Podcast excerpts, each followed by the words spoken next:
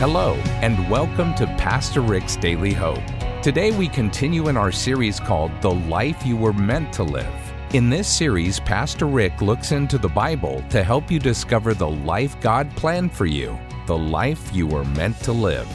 In just a few moments, we're going to tell you about a life changing tool that will show you how to re energize your spiritual life in ways you may have never dreamed possible. To find out more, go to PastorRick.com right now while you listen to today's broadcast, or just text the word daily to 800 600 5004. Right now, here's Pastor Rick Warren with the final part of a message called building margin into your life. Last week, we talked about learning to say no. That two letter word, no, is a holy word. In fact, let's all just say it together. No. Doesn't that feel good? No. You see, tomorrow, if you get up and you got 50 things to do in one day and you're only going to get 20 of them done, that means you're going to have to say no 30 times.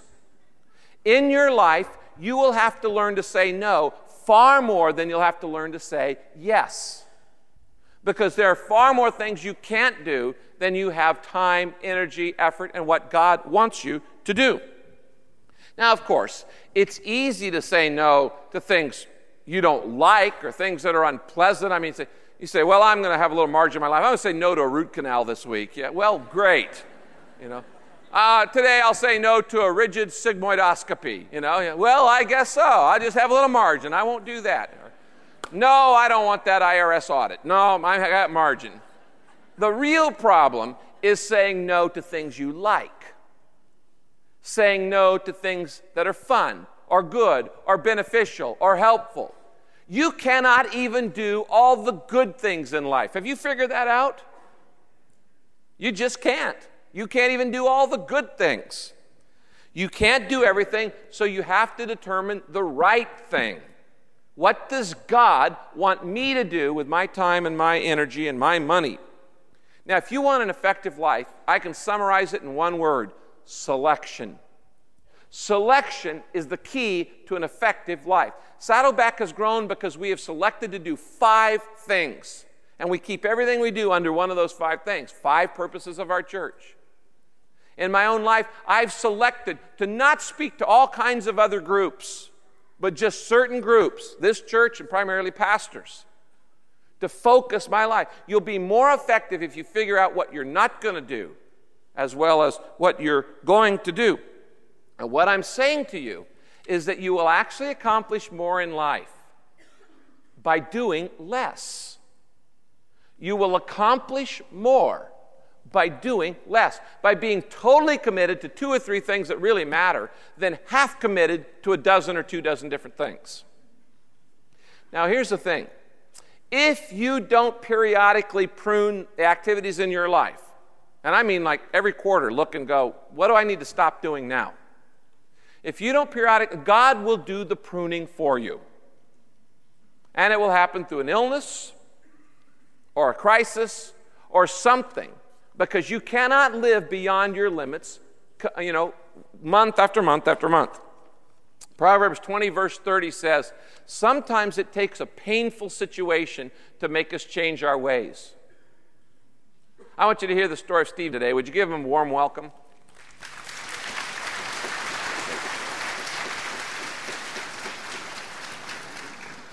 During college, I set my sights on achieving what we all believed was the American dream.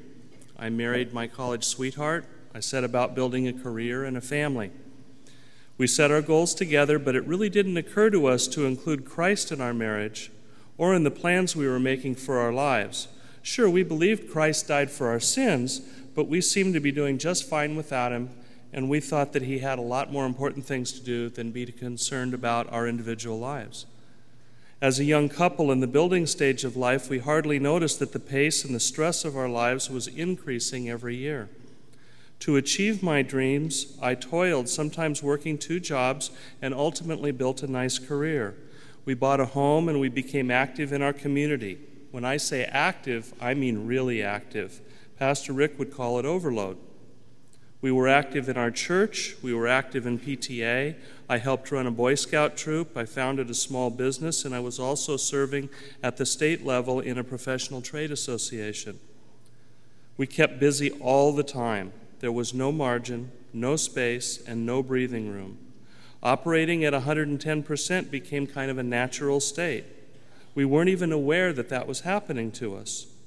As a result, the pressures of life kept building, the demands of financial survival became heavier and heavier.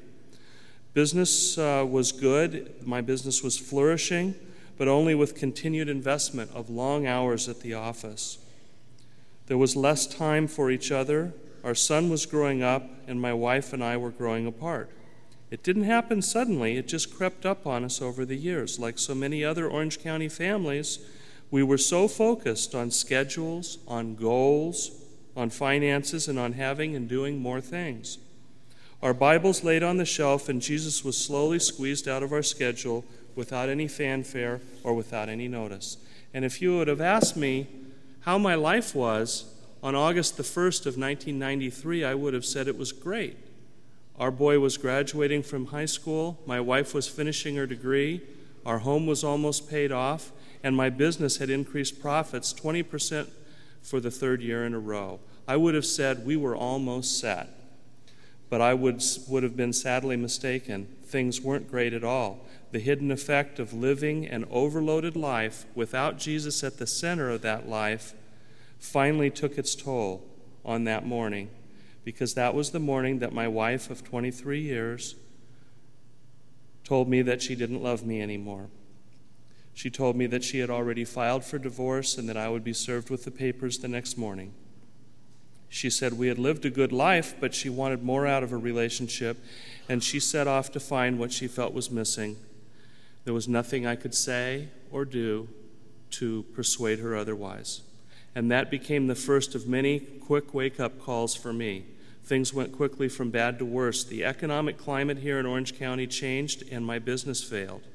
Within a year, I had lost my family, my home, my business, and most of my assets.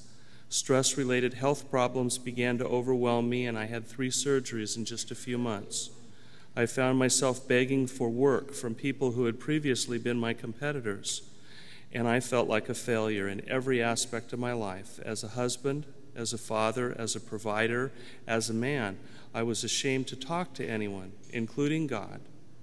I was very depressed, and I set about isolating myself from the world and from God. The payoff for overloading my life and exceeding my limits was an emotional collapse. One person that I kept in touch with was a friend who was going through similar catastrophes, and one day I found to my great shock that he had taken his own life. I saw the anguish of his relatives at his funeral. But in my exhausted and depressed state, the thought came to me that if I could just think up a better plan than he had, I could end my life without anyone really figuring out what had happened. In thinking those thoughts, it occurred to me that no matter how well I planned it, no matter how devious my plan, Jesus would know exactly what was in my heart. At that moment, I realized in the most crystal clear way that God had never left me, that He had been with me through my sorrows, that He was with me at that moment, and that He would never leave me in the future. I reasoned that if God was with me, then perhaps I could endure one more day and one more week. And I set about getting the help that I knew I would need to go on. Slowly, I let God come back into my life and began healing. And one Saturday evening, I was driving on the toll road with my then 20 year old son, and we saw this church at night in the dark filled with people. And I said, I wonder if that's the church I've been hearing about. I think they call it Saddleback. And my son looked at me with a smile on his face and he said, Dad, this is Saturday night. That must be a cult. we laughed, but the next weekend I came here and I found a church home I never left. I arrived at this church with no purpose in my life other than getting through the week. How ironic that I, a man with no purpose, ended up at a purpose driven church. Well, I slowly found a new purpose again. For the first time, I was given the tools and the direction I needed to really begin to bring balance and sanity into my life. I took the purpose driven classes 101, 201, 301, and my new life with margin began each day with quiet time and reflection with God. I did just as Pastor Rick had said, and I began reading through the New Testament, but this time slowly. And this time they weren't ink on pages, they weren't words to rush through, but they were signposts and comforts to my heart. I took the time to regain my health in body and spirit my new life of margin began with Christ as the center, and then I could spread out to other activities. During my depression, I had come so close to taking my own life that I never want again to let days streak by without appreciating them. I've intentionally slowed down, and each sunset looks brighter to me today, and each trial that comes along is less significant. I have a whole new perspective on possessions and wealth. I found that it's just stuff. And you know what? It's all His stuff, and He lends it to us for a while while we're here on earth. One of the joys of living with margin is that you begin to have extra time and energy to help others. When I was overloaded, all I could think about was myself. I was just trying to survive. But as I began to regain my strength physically, emotionally, and spiritually, I started to help lead in the divorce care ministry here at our church. That turned out to be one of the most wonderful and healing experiences of my life. I led a group of recently divorced people just like myself, and I found a wonderful group of single Christians at our singles celebration. I set about learning to build Christ centered friendships and Christ centered relationships. A most unexpected blessing came to me when I met an exciting and godly woman named Kathy through our singles ministry. Kathy is now my wife of several months She's the spice in my chili and the anchor for my ship. She's taught me that you often have to say no to good stuff in order to have time and energy to savor the even better stuff that God puts in your life. It's amazing to me how God can use my past pain and difficulties for good things. For 45 years, I hurried and I hustled to try to make my plans work, and they didn't work. But all that brought me was broken relationships and an overloaded life. I had to hit bottom to learn to listen. Please don't let that happen to you. God tells us in Jeremiah 29 27, For I know the plans I have for you, declares the Lord plans to prosper you, not to harm you, plans to give you hope and a future. I hope you'll decide to slow down and listen to the wonderful plans and blessings that God has for each and every one of you. Thank you.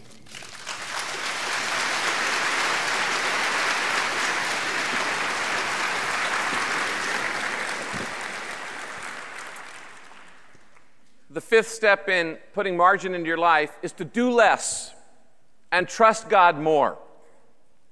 Do less and trust God more.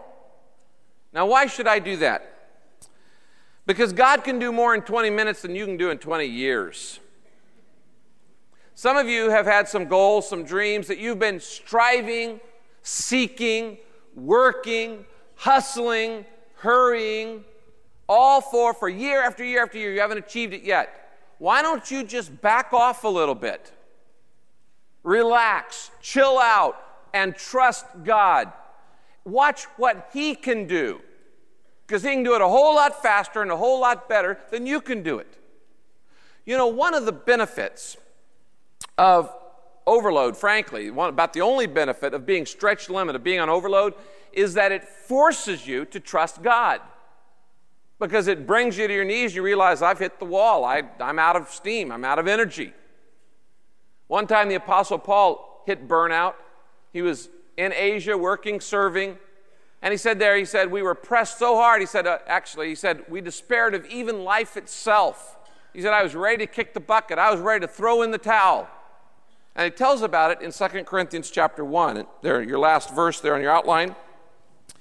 He says, We were under great pressure, far beyond our ability to endure. As it turned out, it was the best thing that could have happened.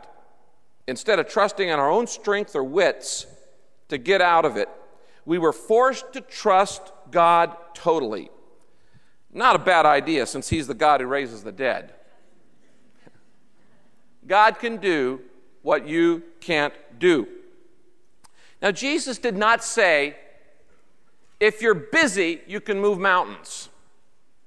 He didn't say busyness is the way to move a mountain. He didn't say if you work real hard and really get stressed, you can move a mountain. He didn't say if it's to be, it's up to me to move a mountain. He said, if you have faith, you can move mountains. Faith, not busyness, is what gets the job done. Faith. So, what's your mountain? What's the problem in your life that needs moving? Stop doing so much. Do less and trust God more. Let's bow our heads. Father, we've lived without margin in our lives for so long, we can hardly remember what it was like to not feel fatigue or pressure all the time. We think fatigue is a normal way you're supposed to live and feel, but it's not. But we don't want to stay the same. So I pray for everyone here today that you'll give us the courage to take these steps that can bring balance and sanity back into our lives and our schedules and our relationships. Now you pray. Say, Father, I'm tired of being rushed and late and exhausted all the time.